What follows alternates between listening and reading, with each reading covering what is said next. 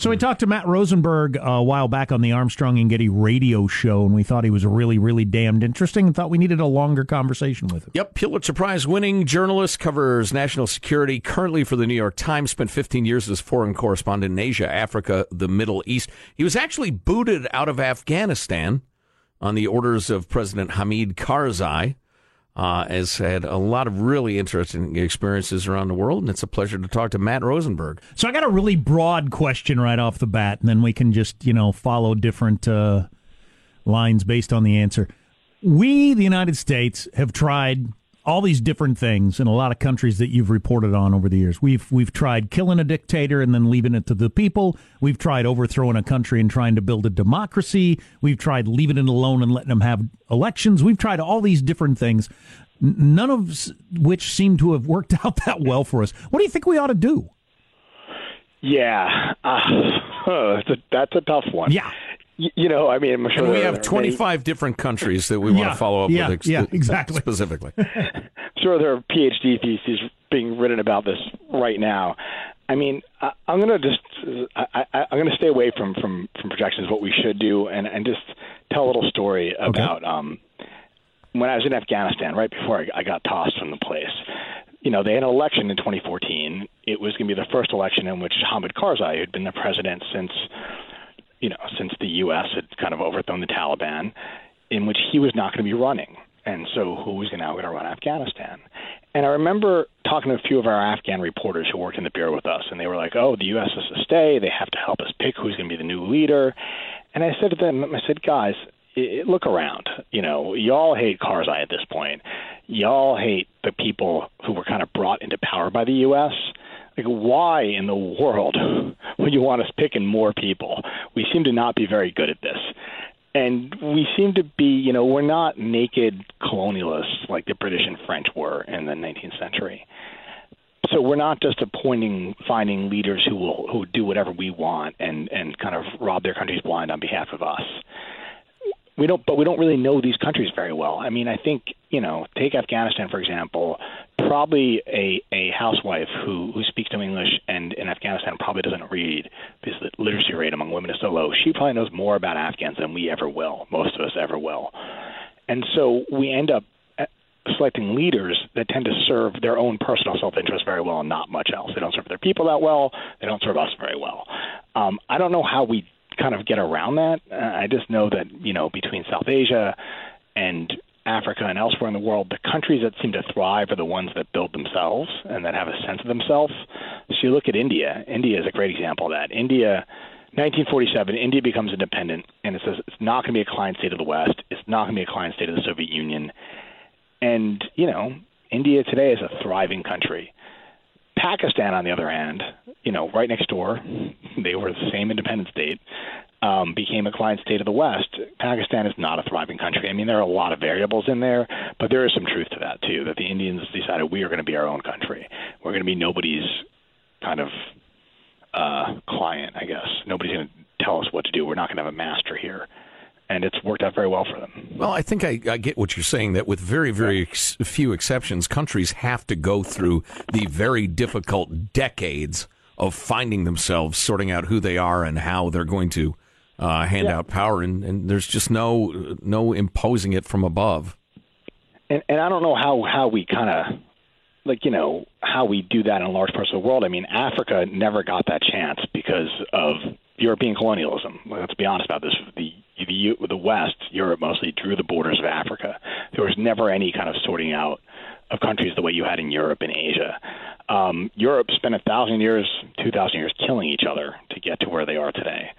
So, uh, you know, I don't know. I'm not optimistic for countries that are struggling. It's it's it's a really long and bloody road. Well, should our bet just be whatever is best to try to counter Iran, as Iran wants to take over, you know, the whole, the whole Middle East, and they're they have been an enemy of the United States. I mean, we were counting on MBS to be on our side with that. Things have gone a little sideways there, but maybe he's still the horse to stick with. I don't know. Yeah, I mean, the other question is, do, do we does Iran need to be our enemy? I mean, I don't know. You know. Um, there are a lot of countries that we kind of put into one camp or the other that could probably be a little more negotiable with. Um, you know, and, and, and it's a tough call because countries are not going to do what we say. Um, and Iran certainly does a lot of things in the Middle East that, that are that are definitely not in the U.S. interest. But you know, the Saudis aren't exactly doing great right now either, and you know, killing a journalist in, in, in a foreign consulate of theirs is just one of, of many different things the Saudis have done that are making them into not a great bet right now. They've waged a brutal, terrible war in Yemen that even even the Secretary of Defense of the U.S. has, has got to end you know, so we keep relying on these kind of actors that are far from positive. Right. Although within the region, I mean, you're presented with a series of unpalatable choices, and MBS, you know, well, let's talk about him a little bit. He has absolutely instituted a few uh, pleasant, some might say cosmetic reforms. You can take your best gal to the movies tonight if you want. Um, but he, he snuffs journalists and consulates. Uh, what direction do you think he is planning to move Saudi Arabia? What's what's his act? You know, it's it's so hard to tell right now.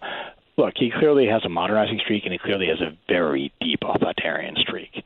Um, it wasn't just the killing of Jamal Khashoggi. You know, he locked up uh, a big chunk of the country's elite, tortured some of them when he took power.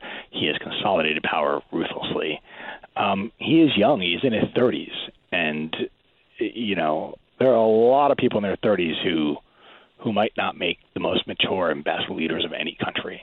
And I don't know the guy; I've never met him, but you know it's it's great loosening the restrictions on women, but there have been a lot of other things that should give everyone pause. Hey, do you think? Uh... Uh, MBS. I want to. I, I, always want to call them MSB. Then I start thinking of uh, what's on the Chinese food. MSG. MSG, and then I get confused. I'm sorry, I, I, I don't get enough sleep. But um, do you think MSB admires Thomas Jefferson more or Xi Jinping? Oh God, I would have to go with the latter on that one. Right. Um, the man is clearly not a big advocate of democracy. Well, yeah, the the modernized totalitarian state. You don't have to look very hard to find examples of that. That's kind of hot. Yeah, no, it's it's it's it's hot these days. Look, over and over again, there are in many different countries these people come to power who kind of supplant brutal dictators and are these kind of seen as benevolent despots of sorts. You know, in Uganda, you had Yoweri Museveni, who you had Idi Amin, and you had all kinds of violence and, and terrible rule. Then you get this guy who kind of stabilizes the place, and the place does well economically, and things are going up. But that eventually does not kind of last, and the benevolent despot eventually just becomes a despot because you got to hold on to power. If you are an authoritarian or totalitarian state, at some point, your whole claim to power is coercive over your own people. You're not going to allow dissent. You're not going to allow um, any kind of wiggle room because you can't. And so it's very easy to go from being, you know, the good guy who's kind of fixing the country and forming it to the person who now is holding on to power at all cost and oppressing their people. Yeah, it's interesting. I always think about uh, right after 9/11, I remember John McCain saying what we have here is the the the the the end of time when it's a good idea for the United States to make deals with dictators. Those days are gone. And I thought at the time, I thought, yes, it's going to be the end of all these evil dictators in the Middle East. But then you see Mubarak go and the people vote for the Muslim Brotherhood or Gaddafi falls and then you just have mayhem or, or, or what what's going on in Syria. So I don't know what the right answer is now. No, neither do I. Um, I mean, I'm kind of the after many many years overseas. I the, I'm not quite sure we do as much good as we think we do in a lot of places.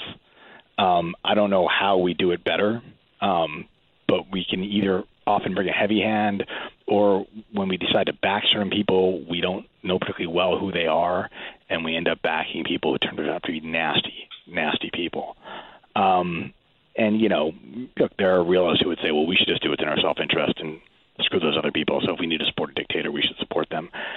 I don't know if that doesn't come back to, to bite us in the in the ass sometimes um, or often. Well, yeah, I think it's pretty clear, and I consider myself a real realist in terms of foreign policy. But yeah, if you nakedly and without subtlety pursue your own interest, in the long term, that will go against your interests because everybody will hate you. Um, yeah. And and on that note, let's go back to Afghanistan, where you spent a great deal of time. How long were you there?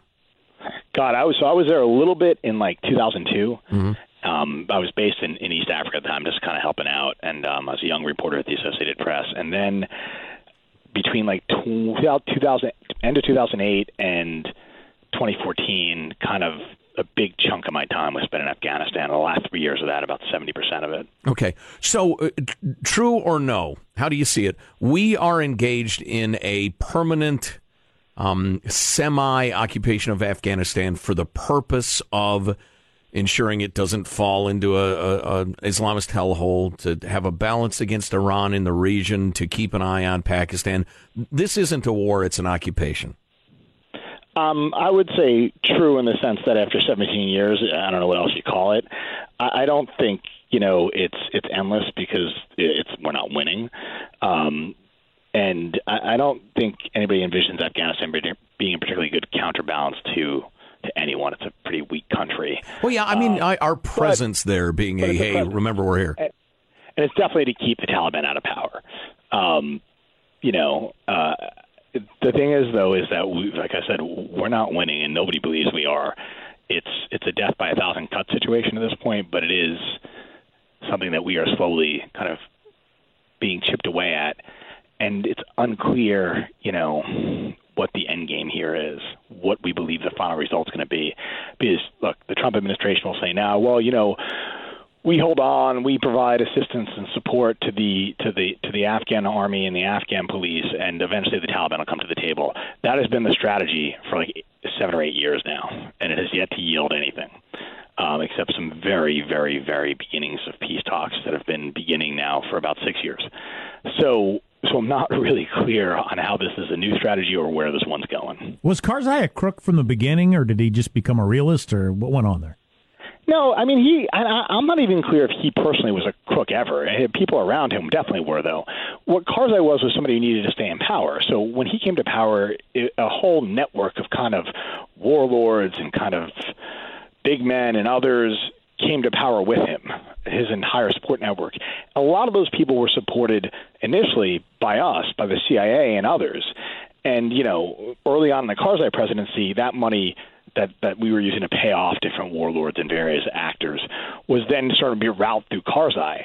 And then it just be, quickly became a situation where if you wanted to get any business done in the country, you know, anything you do, you had to go through the government. You had to go through somebody in power. You needed those connections. I think that's like the classic mark of a kleptocracy is, you look, you know, we always had a deal in the U.S. Like you do your time in government, public service, or as an elected official, and um, and after you get out, you want to cash in. That's up to you. But in a kleptocracy, is y- you are in power and you use your office to either enrich yourself or your friends and family. And for anybody to get any business done, they need your blessing because you control the kind of years of kind of getting the permits you need or whatever, you know. And that was what Afghanistan quickly became. Where I remember a guy, a DEA guy, who was leading this big this big task force to go after Taliban finances.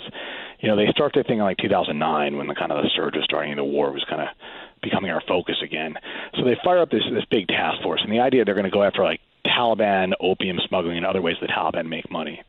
So these guys they start they start listening on phone calls over the country, and it's they quickly realize like uh oh, like everybody's in business together. It's not just the Taliban, it's the government, it's people in the Hawalas, which are these kind of informal money transfer networks that made up most of the financial network. It's it's the 10% of the kind of financial system that works in the banks in Afghanistan. Um, that everybody's interlinked. It's all kind of a giant criminal enterprise, and here we are in the middle of it, kind of financing the whole thing. Um, you know, we built that. So whatever Karzai became, we do bear some responsibility for that. Every regular person on planet Earth has always wanted the same thing for the most part. You want to you want to raise your kids in a in a safe place, and and that's pretty much it. But where of all the places you've been was the closest thing to like the the the pure Hobbesian nightmare of life is violent, brutish, short, that whole thing, where there just was no law and order. Oh, that had to have been like parts of eastern Congo, parts of uh, of Sudan, you know, parts of Somalia, where you know there either in Somalia you had no effective central government, there just wasn't one, and then in eastern Congo and parts of Sudan there just was the government had no authority over these places or was so distant that it, it could exercise no authority. And that if your neighbor or the neighboring village wanted to come up and kill everyone in your village and they were stronger, there was no real way to stop them. Um, you know, wow, that's some caveman sort of stuff right there. Yeah, yeah. I mean, Africa is filled with incredibly weak states, uh, countries that, that can barely control their own borders, um, that are terribly corrupt. That you know, that they're like I said in the beginning of this, like like I said, you know, these were countries that never got a chance to build themselves. Their borders were drawn by colonial powers. Some of them make absolutely no sense. Why they exist is is is simply because the diktats of, of of European bureaucrats in the 19th century, and as a result, you know, they're they're they're you know hobbled from the beginning and probably not getting any better anytime soon. You You well, know, that's interesting. As long as we're in Africa and talking about that, and, and as all of us are engaged in observing and discussing the growing tribalism in America and the partisanship, the rest of it, uh, what what does an American make of the fragility of civilization and the way people who look and sound and worship virtually the same, like the Hutus and the Tutsis in Rwanda, suddenly begin well, not suddenly, but begin killing each other by the hundreds of thousands? What what lesson do we take as humanity from that? I mean, so leadership counts. You know, people people don't. I don't think I mean. You know, you, you don't blindly follow people, but if if the messages you hear are frequent enough and loud enough to tell you that this other person, because they're Hutu or they're Muslim or they're Jewish or whatever they are, Tutsi, not Hutu, um, are are somehow bad and need to go, um, that will become something that that you will people will begin to act on. You know, and I think you see that here in the U.S. when, you know, when you've got fringe elements moving to the mainstream and saying things about their rivals that are, you know, put them far beyond the pale of political rivals, that these people are enemies, that they are going to destroy our country, that they want to get elected to destroy your life. I mean, that's the kind of thing that tends to get people fired up, you know, and then you get the combination of, of the idea that you may one day one day prosecute your political enemies or that if you get to power you can get rich, you know, that's the kind of recipe you get where you start getting real election violence because the stakes get very high very quickly.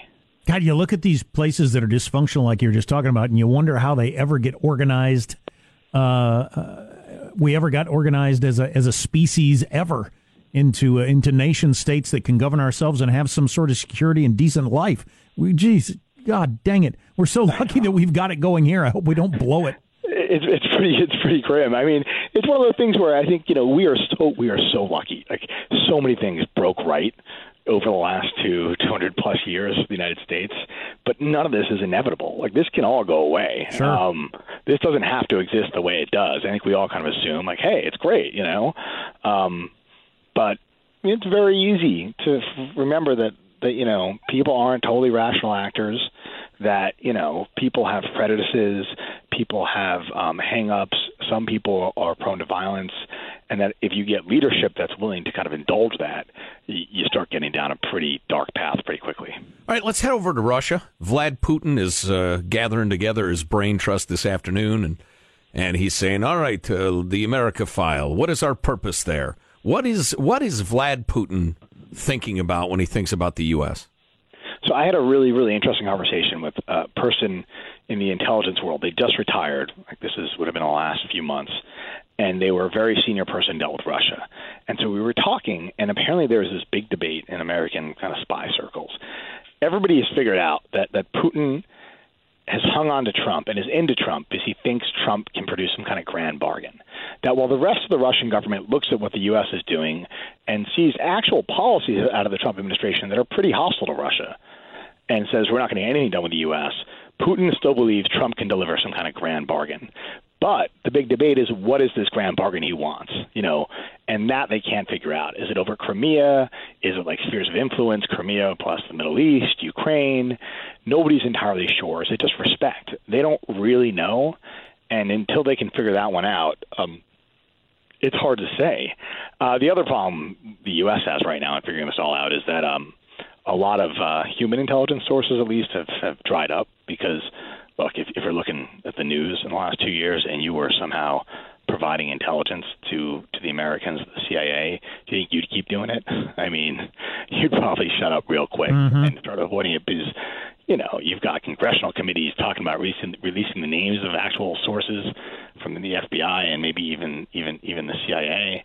You've got just the news. I mean, if I were like sitting in the Kremlin as somebody who was being paid off by a CIA guy to slip occasional secrets, I'd take the money I had and probably quit while I was ahead. Why? Why Putin don't play? Well, right. Uh, uh, can you describe for folks who are not as hip to it as uh, you are the whole program of just weakening your adversary by uh, stoking internal uh, rifts and that sort of thing? Uh, that's got quite a history, doesn't it? Going back to the Soviet Union. It, it really does. I mean, you know, the Soviet Union used to always try this kind of supporting different groups in America they thought were divisive, whether it was like civil rights groups that they thought, well, if we if we try and clandestinely support them, they'll divide America, or right wing groups.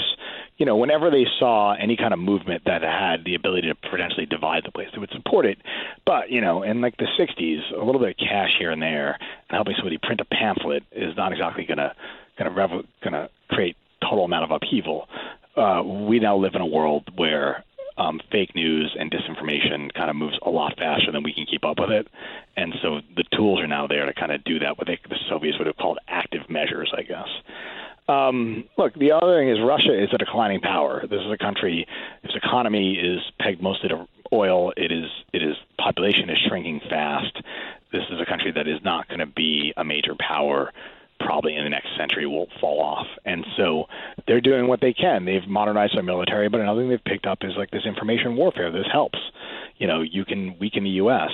But you know, there is one important thing here, which is none of this works if we're not divided ourselves. You know, if we were at a different spot and we weren't so divided amongst each other, a bunch of of secret Russian propaganda making it worse wouldn't have a lot of effect. It only it only works because we're already kind of halfway there. Um, so that's, that's, something to keep in mind. They got a lot of nuclear missiles, so Russia's worth paying attention to on some level. And obviously, yeah. we got China uh, uh, coming up to uh, challenge us as a global power. Do we spend way too much time worried about little sand countries in the Middle East? I certainly feels like it sometimes.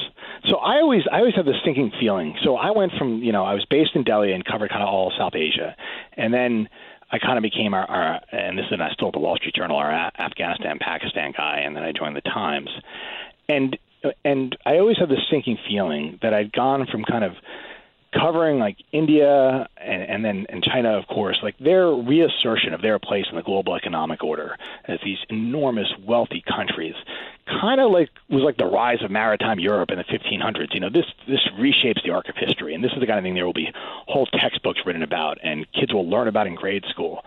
Whereas the war in Afghanistan felt like the Boer War was to the British Empire. Right. You know? Right. Um, a little war in southern Africa that kind of sorted itself out, and that's that. Um, I guess that's how we ended up with South Africa.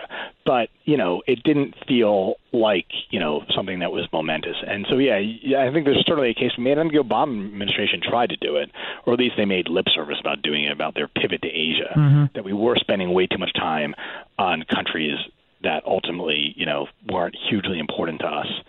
Um, you know, one other important distinction I think between Russia and China, because there's, there's it's easy to conflate what the two are doing, um, but this is this a few intelligence people and other kind of strategist types people pointed this out to me. Like the Chinese are seen as playing the game, so if they're listening to the president's phone calls, it's for espionage purposes.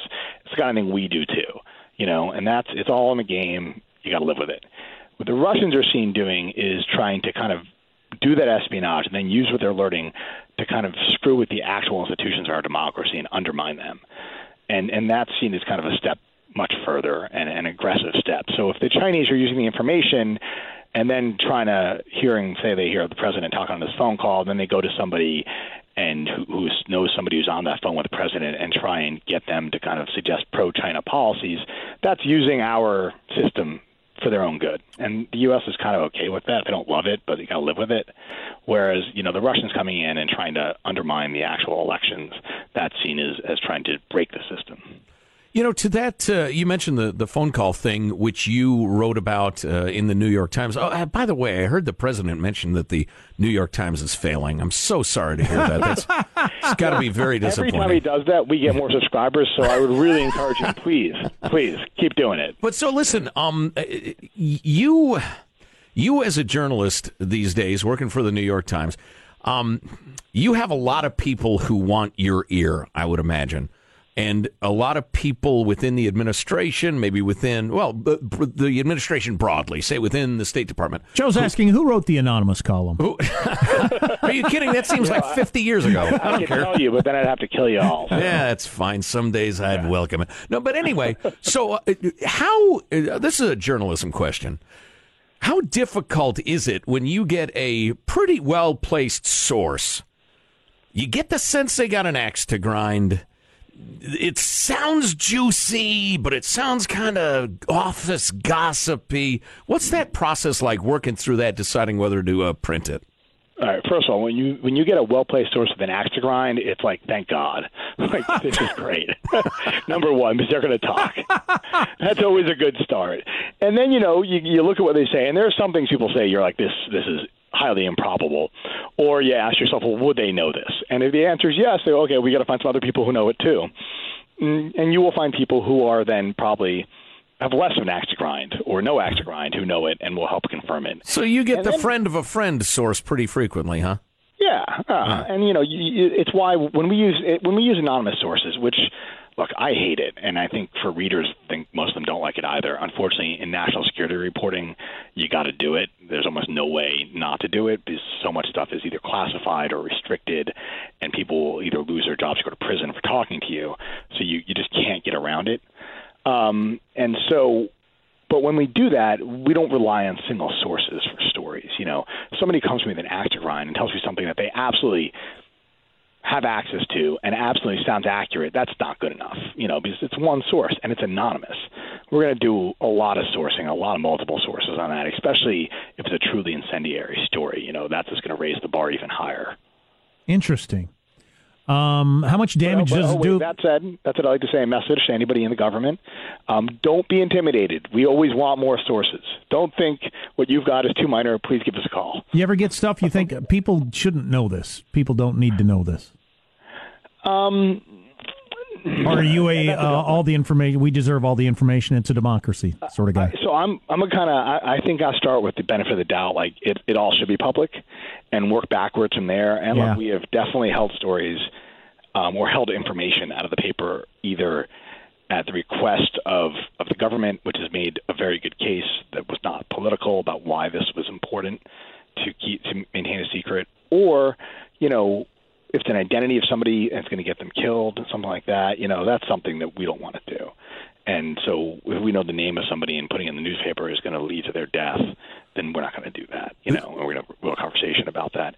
And on the other hand, like, look, I just said the thing about keeping information out, out of the paper. You know, more often than not, we will have either the CIA or the White House or whatever try and tell us, well, this thing is really secret. If you do this, it's going to ruin national security. And those arguments are usually overtly political and ignored. But there have been moments where they've commented, look, you know, this is an active program. If you do this, it's going to undermine it. And we don't like you know that kind of thing outweighs the news value of it. Well, and there are some hints as to who a source might be or how a program operates that to the untrained eye wouldn't mean much. But uh, if you are, for instance, in the you know Russian, uh, the modern equivalent of the KGB, and you're trying to figure out who's spilling secrets, man, a tiny little clue might be enough. So you do have to be careful with that stuff. We do. I, I mean, I think we also have to be realistic. Like, if we have figured it out, there aren't that many of us who cover this stuff at the Times. So, if we have figured it out, let's assume that foreign spy services with lots of people probably figured it out too. Yeah. Okay. Fair enough. So, uh, who did you really admire as a journalist, writer, opinion writer? Any any heroes as a young lad? As a young lad, I don't know. I mean, I know now. I look at some of the the people I've either worked with or seen their work. You know, um, my former colleague Jim Risen was amazing. Is an amazing journalist. Um, uh, Sy Hersh, you know, despite his more recent issues, I mean, this is a guy who dug up information that that led to a huge amount of reform. Like there's actual congressional oversight of the CIA and the NSA and others to the work that this one guy did, and that's Yeah. pretty amazing. And that's an amazing impact.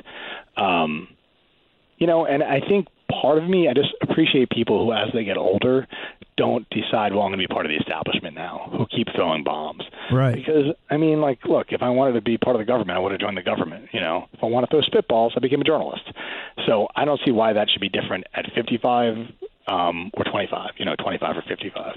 You mentioned uh, you mentioned the CIA and, and you know they push back against if you want to print a story and all that sort of stuff. Do um do those kind of institutions change much? Administration to administration, or do they? Does the CIA tend to be the CIA, whether it's under Bush or Obama? And we'll leave Trump out of it because people get so worked up anytime you talk about Trump. But like, is Bush yeah. is Bush's CIA going to be the same as Obama's CIA, and that they're going to protect the CIA? Yeah, they're going to protect the CIA. I mean, the difference is is like, look, they're going to work for the guy who's the president, so. Um, whoever that is, they may change a bit, but they don't. I mean, the institutions are are set up like look we, we have set up a tremendous amount of institutions to be kind of perpetual as a as a, somewhat a safeguard you know we cede power to them away from elected representatives and it provides continuity the CIA is not going to go out and start doing crazy different things just because Trump is president. They're going to start spying on Americans, for instance. They can't do that. There are mm-hmm. laws against that. Um, I think you know they might be pretty happy over at the CIA that Trump has has loosened some of the restrictions on what they can do. I mean, there are certainly people who there who are very happy. There are plenty of other people who are totally unhappy that they think he he is has you know come in and said terrible things and undermined America's position in the world and made their jobs harder. Um, but it remains the CIA. I always ask people like you. This is my final question. Um, that that have you know are privy to information that not all the not all the rest of us are. Plus, you stare at it every single day. Is the average American citizen got a pretty good idea how scary the world is, or are we way off base based on what you know? you know, I don't know. Um, I, I. So, I think the average American probably has is more afraid of the world than they should be, and doesn't realize what they should be afraid of. Often. Interesting and that's not it's not it's not because um it's not because they're ignorant or stupid. It's just because like you know you live in this very big country. You, you don't have to interact with the rest of the world very often if you're the average american and, and you're pretty secure you know? You know you can go to bed at night without somebody coming and kick down your door steal your stuff or whatever. And that's a great thing. Like i think it's it's, it's we it's underappreciate kind of, that. Oh please. Uh, in america God, yeah, we really do. Oh hell I mean, yeah. Most of the world most of human history everywhere on the planet has had to go to bed every night worried somebody's going to come in and and kill them yeah. and their kids. Huh. No, it's great, and, and I think we, we I think it's, it's I actually think it's a good thing. Like our ignorance is a sign of our prosperity and success in some ways. Um, I mean, it, it, we should all strive to be less ignorant all the time, and I even know that you know the one thing I learned. I spent 15 years living around the world. Is is how little I know about the. You know, I go to these places and I think I know something, but it's it, like I said. Uh, you know, a housewife in Congo or Afghanistan or wherever knows more about her own kind of part of the world than I ever will, or any foreigner probably will. Um, but you know, so yeah, it, but but because but because we know so little, we're very easy to scare about the rest of the world. You know, whether it's a migrant caravan of a few thousand people who are a thousand miles away, and you know there's a big chunk of the country believes these guys are coming to kind of overrun the country, or you know it's a small small group of militants in the mountains of Pakistan and Afghanistan who did launch a very successful attack September 11th and have launched other attacks, but but really do not pose any kind of existential threat to us. You I'm know, mostly afraid of shark attacks and killer clowns. Though, do I have it about right? Yeah, no, me too. Um, I, and I'm, I'm, I'm, I'm, I'm afraid of airplanes too. I can't stand them. But I always figured the most dangerous thing we all did was drive. You know, oh I yeah, every day. Oh, yeah. amen yeah. to that. Or just crossing the street. I mean, that's how you get killed. You know, it's not it's not a terrorist attack. So listen, Matt, because shark attack. because of a lot of our uh, listeners swing conservative, and I can hear them yelling at the podcast. Also, got to point out the idea that Trump is the new Hitler or women are going to be uh, forced to breed or he'll be an autocrat is ridiculous. It's yes, laughable. It he couldn't get a quarter of the way to first base um, yes. becoming an autocrat. Look, I mean, uh, I, I, there's Trump derangement syndrome is definitely a thing, um, and I think you know you've seen it in the last few years here. It's it's on the right and left. You've got to kind of fringe ideas move into the middle, you know, and making that space where everybody can kind of chat and disagree, but kind of agree to kind of work together among their disagreements has made that much smaller. But I mean, look, Trump is what he is. You know, he's got his many flaws, but a new Hitler is a pretty big stretch. We talked know? to PJ O'Rourke a couple of weeks ago, and he said, "Whose idea was it to make it so all the stupid people could talk to each other?" he was talking about the internet.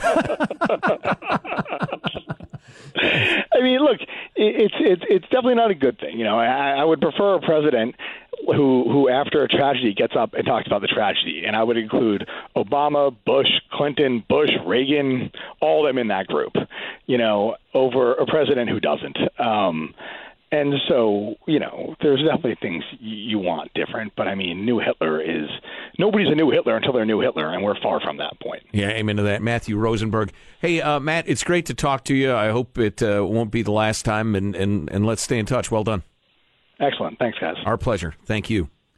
Good stuff. Um, God dang it. If you want to be thankful for anything on a, on a on a daily basis, or thank your blessings, if you were born in the United States or you now live in the United States, that that that should be at the top of your. That should be one through ten at the top of your list. Oh yeah. Well, and as we've discussed, that if you are safe and prosperous, you invent things to be worried about. Sure. Because your brain has that big part of it that's dedicated to warning you about stuff. And if there's little to warn you about, other than you know the guy looking at his cell phone in the next lane as you're driving. Um, I'm worried about uh, killer to- killer clowns riding sharks toward me. imagine the uh, the horror of that coming out of the edge of the woods. But some of those African places he's talking about, where there's just no law, Oh yeah. you'd be fighting for your life every single day, trying to keep you and your family pr- protected. Oh my God! uh, being fully aware that much of Africa is desert and or savanna, it is the law of the jungle in that the strong will win the day. Period. There's no such thing as, as, as That's not good for me. justice or I'm weedy. Yeah, well, run for cover, or find some strong friends, or Maybe I could amuse people, you know, like a court jester type. well, I would amuse them for firearms and accumulate as many firearms and as much ammunition as He's you the can. tough guy with a machete. He keeps me around because I amuse him. It's good work if you can get it, court jester. Hey, uh, you know, one thing I did want to point out again for our uh, listeners of a more conservative stripe. Matthew Rosenberg, he, he works for the New York Times. He's written some stories I- I'm fairly critical of, um, and or the White House denied outright. And I don't know what to think and all. And a lot of you want us to argue with a guy like Matt about you know, the New York Times and bias and the rest of it. And, and we could, but I think that would be so predictable and it would go nowhere. I'm much more interested in hearing what he has uh, seen and learned in his years around, um, you know, Asia, Africa, the Middle East as a foreign correspondent. I don't really- just think that's a more interesting conversation. I don't really want to trade my life with anybody, but I'd I'd like to have you know done a little of what he's done, be in some of these places around the world, S- yes. see it instead of just read about it. Yeah. Yeah, I would agree. Wouldn't be always wouldn't always be pleasant, I'm sure. no, plenty of sacrifices in that line of work. Oh, and you'd see some god awful things you'd never forget. Yes. Yes, you would. Anyway, next time we'll talk to. note. Uh, next time, let's talk to Phoebe from Friends. That's what I keep saying. Well, we tried that once. That's right. It didn't work out very well, did it? Oh, maybe if we had a longer time to stretch out and really talk to her, You really do it. get into. So You Joey, do it. was he stupid or Joey was stupid, yes. Anyway, see you next time.